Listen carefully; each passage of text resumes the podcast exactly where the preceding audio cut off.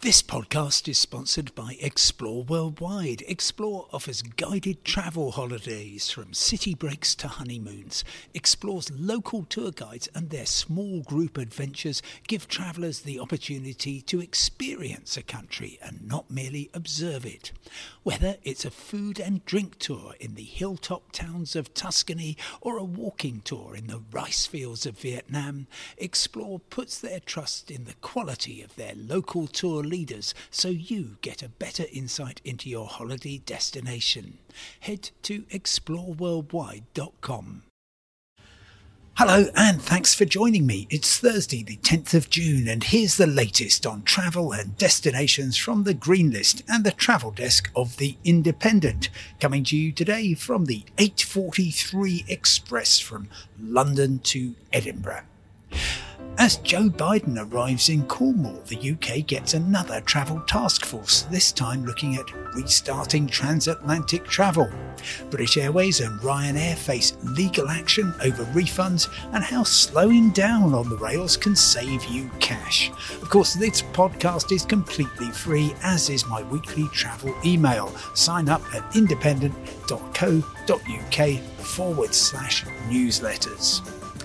Well, a week after the restrictions on British travellers were tightened, the Transport Secretary now says that some rules could be eased across the Atlantic. Grant Shapps has tweeted, We're pleased to announce a joint UK US task force to help facilitate the reopening of transatlantic travel. Now, just as a reminder, at the moment it is pretty much impossible for anybody from the UK to get into the US unless you happen to have a visa already and you are able to go via Mexico or somewhere to launder your record. Anybody who's been in the UK or Ireland in the past 14 days is not allowed to travel to the US unless you have residential status there for example, being an American citizen. In addition, the Foreign Office says you shouldn't go to America too high risk based on the current assessment of COVID 19, they say, which means that your travel insurance will probably be invalidated. And in the opposite direction, the US is on the UK's amber list with mandatory self isolation when you come back, as well as, of course, multiple expensive tests. So that clearly is keeping many people from their families and partners, and it also has very severe impacts on tourism on both sides of the Atlantic and on the airlines.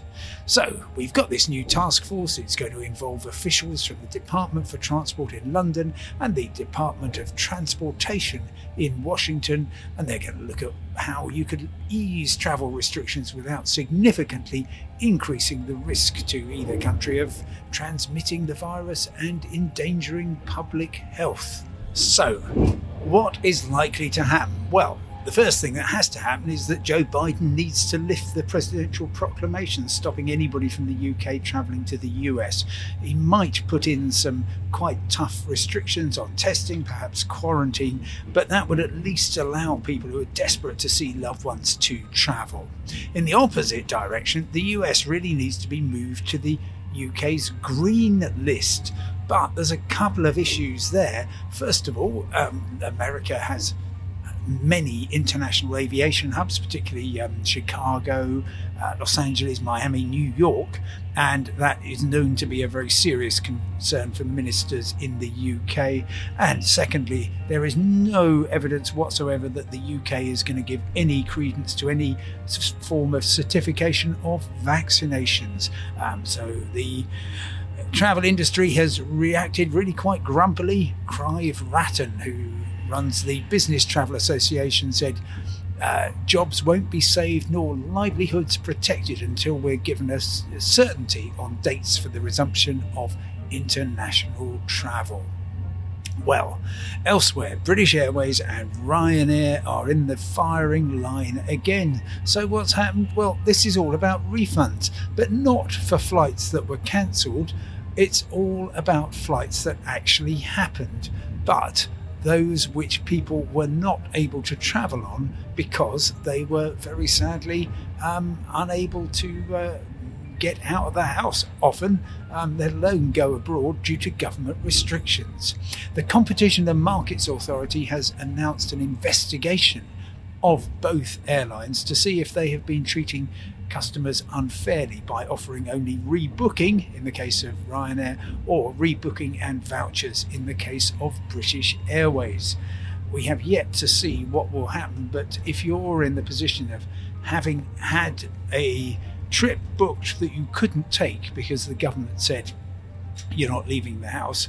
Well, the Competition and Markets Authority says that that, that contract should be regarded as frustrated and you should get your money back. But it stresses this is not a legal obligation necessarily, and the whole thing's going through the courts. There won't be anybody coming around your house anytime soon with a bag full of money for you. Um, I imagine this one might go all the way to the Supreme Court. So we'll pick it up in about uh, three or four years' time if that's okay with you. Before that, let me just tell you how I am saving money on my journey to the beautiful Lake District. So, uh, I'm on the 843 from London Euston to Edinburgh, about to change at Oxenholme and get a train to beautiful Windermere. Um, however, I didn't catch the 843 from London. Oh no. Instead, I got the slightly slower um, but more direct London Northwestern Railway train. The very first train of the uh, that you can catch in the their off-peak period at around uh, uh, forty pounds one way is um, at eight forty-six, and add to that a ticket onwards from uh, Crewe because that train only goes as far as Crewe, where you pick up, in fact, the train which left three minutes beforehand but went a, a pretty way via uh, Birmingham and uh, that means I'm able to get there in sort of pretty much peak time for about £80 one way. That's roughly half the price that was quoted to me previously.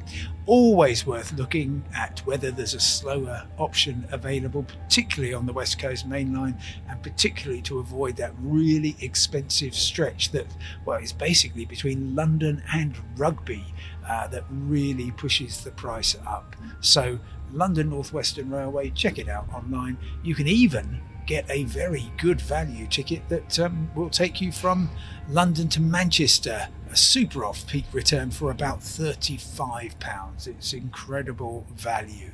So, well, look, that's all we've got time for now. Of course, uh, this is coming to you completely free, as is my weekly travel email. If you sign up now at independent.co.uk forward slash newsletters, you will get the thing in all its glory um, first thing tomorrow morning on Friday.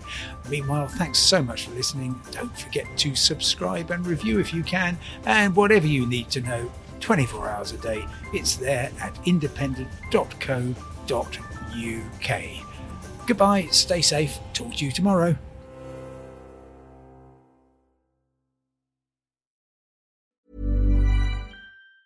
Mom deserves the best, and there's no better place to shop for Mother's Day than Whole Foods Market. They're your destination for unbeatable savings, from premium gifts to show-stopping flowers and irresistible desserts. Start by saving 33% with Prime on all body care and candles. Then get a 15-stem bunch of tulips for just $9.99 each with Prime. Round out Mom's menu with festive rosé, irresistible berry chantilly cake, and more special treats. Come celebrate Mother's Day at Whole Foods Market. Planning for your next trip? Elevate your travel style with Quince. Quince has all the jet setting essentials you'll want for your next getaway, like European linen, premium luggage options, buttery soft Italian leather bags, and so much more. And it's all priced at 50 to 80% less than similar brands. Plus, Quince only works with factories that use safe and ethical manufacturing practices. Pack your bags with high-quality essentials you'll be wearing for vacations to come with Quince. Go to quince.com slash trip for free shipping and 365-day returns.